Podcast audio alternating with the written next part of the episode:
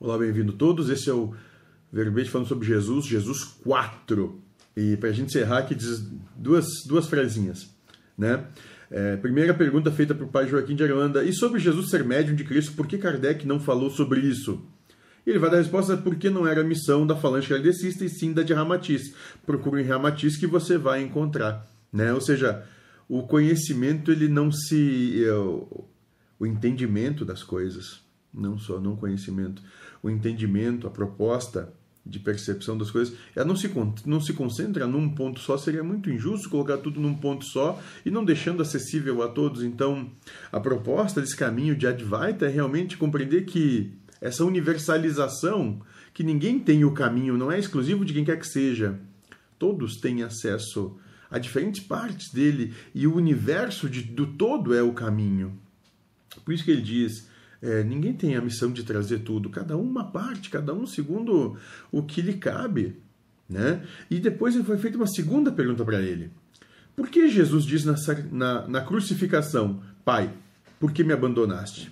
E o pai Joaquim vai dizer que Jesus era um ego humano, então o ego não é totalmente puro e dualista, e também era fase de provas e expiações. Isso deve dizer a você que não consegue a perfeição que não se culpe, Tu tens que ter o desejo de vencer, mas se não conseguir, não se culpes.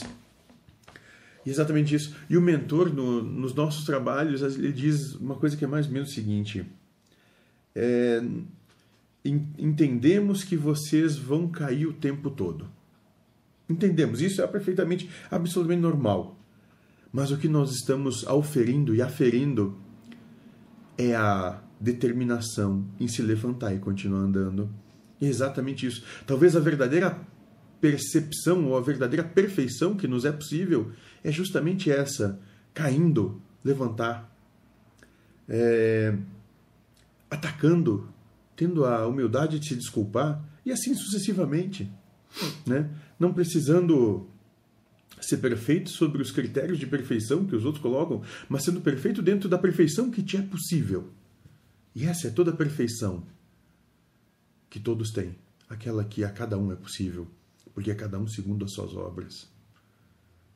E eu desconfio que a inteligência suprema do universo, como diz o mentor, não pede para cães construírem prédios, mas que cada um faça o que lhe é possível, onde está, agora, nesse momento. Seja feliz.